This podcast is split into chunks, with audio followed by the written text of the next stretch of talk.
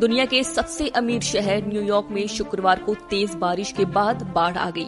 शहर के ज़्यादातर हिस्सों में लोगों के घरों तक पानी पहुँच गया। यही नहीं, सड़कों और हाईवे पर भी पानी भर गया है। कई गाड़ियाँ बाढ़ के पानी में डूबती नज़र आईं। कुछ लोग तो घंटों तक अपनी गाड़ियों में ही फंसे रहे। बताया जा रहा है कि शहर के कुछ इलाकों में पाँच इंच से ज़्यादा बारिश हुई है। तूफानी बारिश से मेट्रो सेवा को बंद कर दिया गया है। वहीं लगाडिया हवाई अड्डे पर उड़ानों में भी देरी हुई।